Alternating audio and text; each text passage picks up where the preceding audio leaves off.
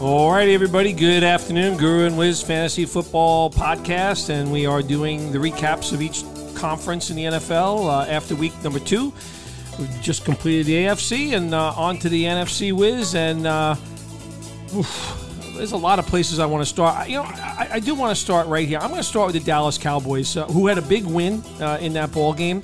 Um, I also just want to point out I, I, really do, and Wiz really does appreciate the support we're getting from guys out there, guys like JB, uh, my buddy Amish, who uh, continues to reach out about the podcast and about about our content. Love to hear that type of stuff. And you know, the, the guy I want to talk about, and, and who I don't own in any league, and who again doesn't look like the better running back on this roster. I know they had a big win. I don't want to pour rain on on, on the parade, but Ezekiel Elliott not, doesn't look like the better running back in Dallas. Every time Pollard steps on the field, it's another dimension of speed that we're seeing. I don't know. Maybe maybe I'm over dramatizing it, Wiz. But uh, you know, again, I don't own Ezekiel Elliott in any league. But I don't, you know, JB was even asking me like, is, is, it time to start saying that Tony Pollard is beyond the handcuff and standalone value uh, that we should be looking at that player? Yeah, I mean, he's one of these guys that he just looks so explosive when he's on the field. And I, I don't understand these teams. This has been the case since I've been watching football. When two of your best offensive players are running backs, I don't understand why one has to be playing and the other has to be on the bench. I don't understand why teams can't figure out a way to get both running backs on the field at the same time. Both Pollard and Ezekiel could catch the ball. You could use them in different ways. And uh, boy, that was a tricky little play when they ran with Pollard with a little bit of an end around, and he had some burst. And I, I just feel like, you know, you have to get him a minimum of 10 to 15 touches a game, whether it's handoffs, jet sweeps, little tosses, out in the pattern. You have to get him the ball 15 times a game or 10 to 15 times a game. And, uh, I just I just think like these offensive coordinators are not creative enough when the best players happen to both be running backs while one of them has to be on the sideline. That's never made any sense to me, and it continues not to make sense to me. But to your original point, yeah, Pollard um, for the last year plus has looked a lot faster and a lot more explosive than Elliott. You know, there's a couple other guys in this division. We, we've seen two games now of Ken, Kenneth Gainwell's career, and, and, and I think the Eagles have shown that they have confidence in the player, using him around the goal line, two point plays and stuff like that. I think as the season wears on, he's a player that's going to probably have some pretty big value when it comes to fantasy. Uh, I think it was nice to see J.D. McKissic back. You know, I think some owners panicked on what they saw in Week One, um, and again, a player that they made sure a playmaker. He made one of the bigger plays in that ball game with that 56 yard catch on, on the Thursday night game game. Uh, good to see that type of stuff um, happening uh, with those type of players. And by the way, the Thursday night game, you know, Tyler Heinicke once again with with, with a great win. Uh, not to take anything away from Daniel Jones, who played probably one of the better games in his career.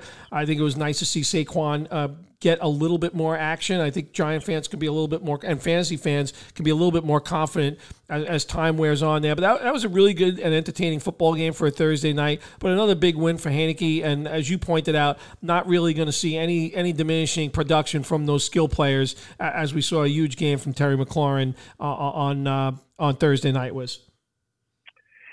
Yeah, I mean, this is getting interesting with the Washington football team, and I'm not sure I'm ready to say it yet, but I'm getting close to. I think their offense is better than their defense.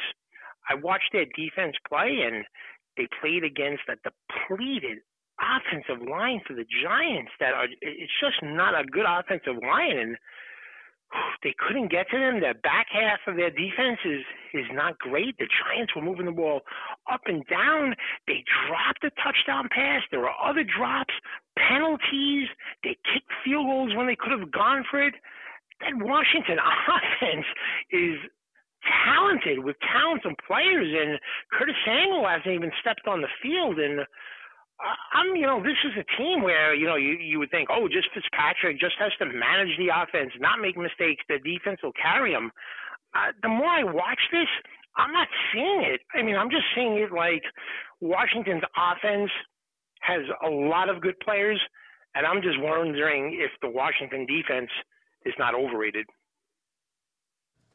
That's an interesting one, was because you know we a lot of people felt that this was going to be you know a team to watch this year uh, in terms of defenses after what they did last year, and uh, I don't I don't disagree with you because they uh, they definitely are were playing against a very undermanned offensive line from the Giants and uh, couldn't really couldn't really put a pass rush on, and uh, I think that's mildly concerning to say the least. And the week before, they could not stop the Chargers. In the fourth quarter, the Chargers held the ball the entire quarter. Third down after third down after third down after third down. They couldn't get off the field. And when you have an elite, supposedly have a lead defense, you give your offense an opportunity to win that game. And I, like I said, I'm not ready to say it yet, but I'm getting close to ready to say it.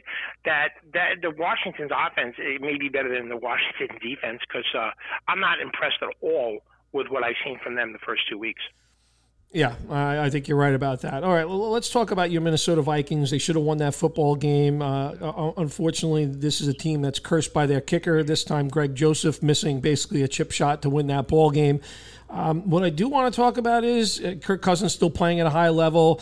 Uh, a little worried about. I, am going to say this again. If you're a Dalvin Cook owner, you, you you better make sure you get your hands on Alexander Mattison. You know there were two times in that ball game which you know made me a little squeamish as a Dalvin Cook owner. I happen to own Alexander Mattison, but if you don't, you better get a hold of that player. But Wiz, the player I want to talk about, and we'll talk about in waiver wires tomorrow. I, I don't think he should be available on any waiver wires. It's it's clear to me that those that that the, the Irv Smith role is being utilized by KJ Osborn in this offense, and he has looked unbelievable in the first two weeks of the season. Yeah, I mean, you know, when you have Jefferson and Thielen, you know, you, there's a lot of opportunities created for the third guy, and he's making the most of them, and I, I think that's going to continue. And um, what a shame the Vikings lost that game. I mean, just um, just one of those games, and similar to what I mentioned about the Seahawks, the Vikings have seemed to find a way to lose these games often, and uh, I'm uh, really starting to feel strongly that this is going to be it for Zimmer. But uh, it was it was it was happened to be a great game, two teams that really couldn't stop each other, and um, just a sad ending for the Vikings. Yeah, and uh, I, I, guess we move on in, within the division. The Chicago Bears, who are basically being forced to, at this point in time, move ahead with Justin Fields as their quarterback, with Andy Dalton being hurt, probably going to be week to week for a while. Uh, some curious decisions that he made during this particular game. I know he was being lauded for his play during practice but this is in practice. So when you step onto an NFL football field, it's a big difference. Uh, you know, I think there were a lot of high expectations for Justin Justin Fields. You know, even in, in fantasy drafts where he was picked, but I think we're going to see a lot of inconsistency from this player on a week to week basis. Wiz. Yeah, you know that throw he made that was just a a momentum turner. It kept the Bengals in the game. There was no reason to make that throw. But more importantly than the throw itself is it's doubt starts to seep into your mind about throwing the ball, and then it just seemed like every time after that he took off and run. So I'm just wondering if he's going to be able to overcome that. He's going to make bad throws.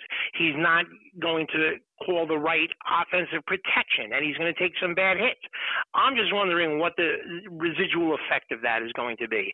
Is he going to look to take off and run on plays that he should be hanging in there in the pocket? It happens to young quarterbacks all the time, and I'm concerned that Justin Fields is going to make some poor decisions and he's going to just look and run and um that's not going to lead the Bears to where where they want to go. So I'm interested to see what takes place these next few games with the Bears and Justin Fields. And Wiz, I'm just curious. Like, I would say a couple of impressions from last night's game, uh, talking about Detroit and, and Green Bay. Uh, Green Bay got kind of back going again. Uh, a little bit on the conservative side in the play calling early. They've got Aaron Jones very involved in the passing game. Uh, I would say uh, if you had any concerns about Robert Tonyan and and, and uh, Aaron Aaron Rodgers' connection, that chemistry is still there. They're still very very highly efficient whenever he targets that player. I guess the one player that I'm kind of keeping an eye on, I guess in waiver wires, is a little kind of a an appetizer, if you will. But uh, Quintez Cephus was the guy that kind of stepped up at the receiver position outside of T.J. Hockenson yesterday in that game with Tyrell Williams out. Uh, made a couple of good good good plays, took some good hits actually, and uh, you know, he was the one player that looked like had some connection with Jared Goff in that ball game. Was. Yeah, there's no question about it. I look at the copycat league, and the Lions were playing the same kind of defense that the Saints played against the Packers, except they just don't have the same personnel that the Saints have. So it wasn't going to be as effective, but still, they were winning that game at halftime. They made a couple of mistakes offensively, and the Packers um, were not as bad as they the score, per, you know, in week one. And I don't think after week two you could consider them to be one of the teams to be favored to get to the Super Bowl from the NFC either. There are a lot of holes in their game. Um, so we'll see after play how that plays out. And yeah, there's a lot to to, to like about Quinton Cephus. He's a heck of a wide receiver. Um, at Wisconsin, Jeff Okudah, who was the number two overall pick taken, said he was impossible to cover. Um, so there, there's there's a lot to like about him, and uh, I'm interested to see how his career takes off. There's there's a real opportunity, and I hope they continue to give him the opportunity. All right, so let's move to the uh, NFC South, and uh, you know I thought Mike Davis had every opportunity to kind of take a stranglehold on this job, considering the decisions that were me and me and made here. Cordarrelle Patterson is looking like he's going to be a real nuisance in fantasy this year. They're finding ways to get him the ball. Uh, I think it's going to be very problematic if you went into this year uh, betting that Mike Davis was going to get the lion's share. And right now, Cordarrelle Patterson looks like the better playmaker for the Atlanta Falcons at the running back position was. You and Cordarrelle Patterson have a history. Uh, yeah, oh yeah, we do. you you love that player it was something about him. You you kept him in a keeper league when people thought you were bananas for doing so. He's quiet. He's a talented player. He could do a lot of things, and he he's looked terrific in the first couple of years. Uh, I mean, the first couple of games this year. Um, you know, and to your point, I think nuisance is the perfect word as far as if you're a Mike Davis owner. Um, you know, he's he's looked better, quite frankly, and uh, I'm not sure if that's ever going to become anything more than a full blown split committee, but it kind of devalues both players. But um, Cordarrelle Patterson is certainly making the most of his opportunities. All right, and the Tampa Bay Buccaneers. I, it looks like Tom Brady. Uh, you hopped on that wagon. It looks like they're probably going to throw some. He can throw between sixty and seventy touchdowns. I think it's a possibility uh, that we're not talking about an uncrazy number. Uh, but I do want to talk about one player, and we, we talked a little bit about this yesterday. And if you own this player in fantasy, get him the hell off your rosters. Ronald Jones stinks. yeah, right. I, I mean, it just it seems like you, you watch him and you say, boy, what is he doing on that team? He he just feels like he's the one guy He takes a, an easy swing pass from Brady. It's going to be an easy first down. he steps out of bounds a yard before with no reason to. Is he running out of bounds anyhow? Like a quarterback, you know, it's afraid to take a hit. Then on second and one, they give it to him again. He doesn't get the first down. Then they give it to him again on third down. He finally gets the first down. Like unnecessary runs that didn't need to happen because he stepped out of bounds in week one. He had a fumble, but more importantly, in this in in the game that took place on Sunday, he missed a blocking assignment that got Brady blown up on a on a blitz, and he's not going to do many more of those before he is going to be glued to that bench because fumbles, drop passes, stepping out of bounds is one thing, but when you're not protecting Brady on those blitzes, that's not going to be stood for. So uh, agree completely with you, completely with you about Ronald Jones. And so, Wiz, you and I own Ty- Taysom Hill in uh, in one of our leagues, and uh, we got the ugly, ugly, ugly uh, Jameis Winston uh, this particular Sunday. And I guess we haven't talked about it yet about pickups, but uh, you know, I- I'm thinking after last Sunday, and you're talking about a coach not standing for that kind of stuff. I don't think Sean Payton's going to stand for it if you get another game like we saw this past week. I was concerned about Kamara into this game. That was a big factor. We know Carolina's playing well on the defensive side of the ball. I know you're fed up with uh, Marquez Callaway already, uh, but there's there's there's been concerns in New Orleans right now. I know they won that game against Green Bay in resounding fashion, but as you mentioned, you're not sold on the way Green Bay's playing football right now. I think we both can agree that Carolina's had a nice little start to the season, but I think if you're a Jameis Winston owner or if you kind of hopped on board that, Taysom Hill looks like he's going to become uh, uh, on an on the radar player if he's on waiver wires uh, out there. I think you have to pay attention to that. So there was a Seinfeld episode where Jerry's dating a girl, and the girl looks one way in like a lit room, and she looks completely different when the room's like is dimly lit. And it was an episode actually with Bryan Cranston where he was like in the same restaurant. I don't know if you remember the episode. I do. But that's that's Jameis Winston. I mean, he looks in one way spectacular, and then in week two, you go, oh, yeah, that's the Jameis Winston I remember, who makes the most idiotic decisions and throws that he should never make. And, uh, you know, it's why Tampa said bye bye and why nobody else wanted to give him a chance as a starter. So, you have in week one, comeback player of the year. After week two is how many more of these throws before he gets benched? That's Jameis Winston, but I guarantee you Sean Payton is not going to put up with much more of that, and uh, we'll have to see how that plays out. But uh, but I'm with you, and uh, I don't know Marquez Callaway. He looked like the next coming of Jerry Rice in that last preseason game with Winston, and now he's just you know not not even barely recording stats in these games. So uh, it, this is hard to explain with Callaway these first two weeks. Yeah, not good, not not good at all. Uh, what is good though is uh, Mike Meadows' Carolina Panthers are two and zero. Oh. They're finding all kinds of ways for Christian McCaffrey to touch the football. Sam Darnold is playing well. This young defense is really chippy. They get after it. Uh, it's exciting stuff that's going on. Uh, the Carolina Panthers look terrific to start the season. I talked about this team. I thought they had the potential to make the playoffs. They're on a good start right now. Yeah, get away from Adam Gase and your fantasy football and your NFL life can change. That's for sure. Um, Sam Darnold looks composed. Um, he's got terrific players around him. Now, he never had a player like Christian McCaffrey on the Jets uh, in, in his tenure with the Jets. He's got a lot of good players around him. Uh, he's got the connection with Robbie Moore or Robbie Anderson. DJ Moore is a good receiver. Terrace Marshall is a good third um, receiver.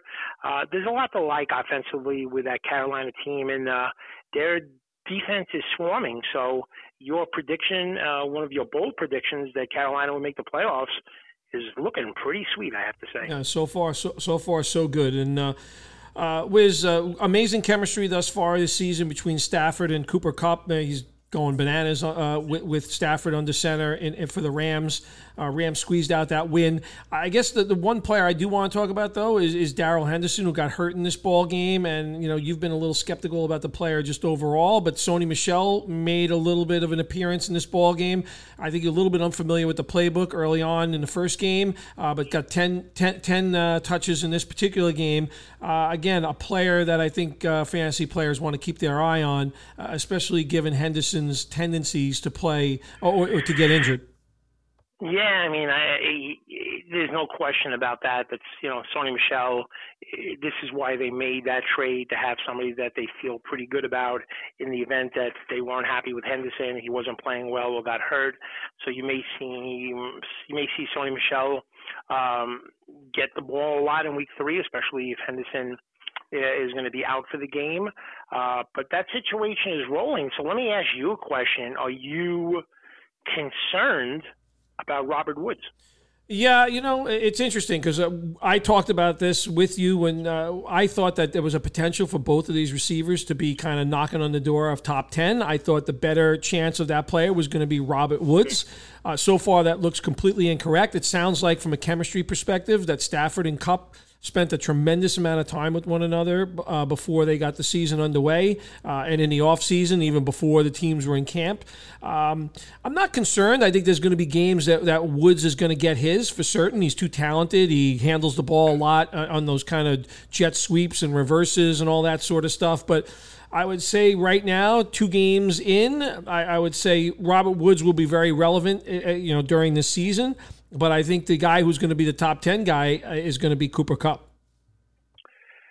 Yeah, when I see Stafford and Cooper Kupp, it's starting to remind me of Mahomes, Kelce, Rodgers Adams.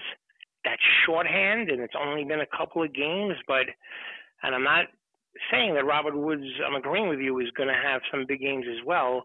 But I just look at the connection, the chemistry, knowing what what the quarterback and receiver are thinking on each particular play. And uh, boy, it's already looking terrific chemistry between those two players just a few games into the start of the season. So while Woods figures to have some big games, there's just no reason to believe why this Kupp.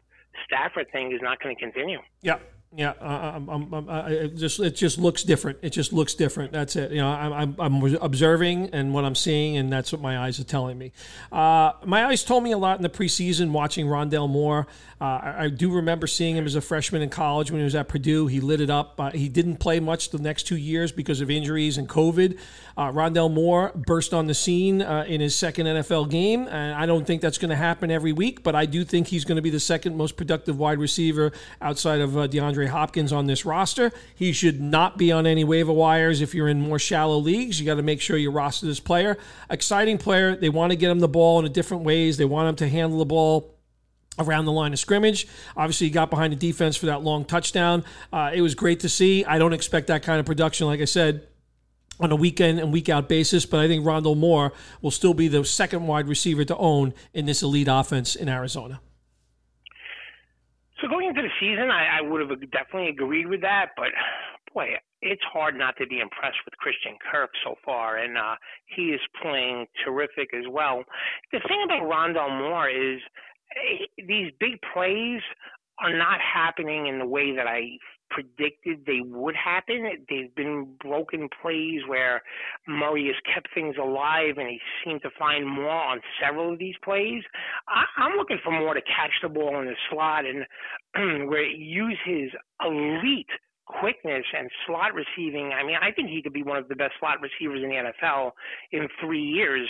Um, but he hasn't caught the ball or been used in that way. It's been like these breakaway plays where Murray's breaking containment, and and Rondale Moore has been the recipient of that. So the results have been terrific, but I'm just saying that I'd like to see them use more where they're getting in the ball and they're putting in positions to work against safeties and linebackers and maybe third or fourth cornerbacks in the slot and let him go to town. So we'll see if that changes. But look, the results are the results, and uh, his week two was uh, was a game winner for a lot of fantasy football owners.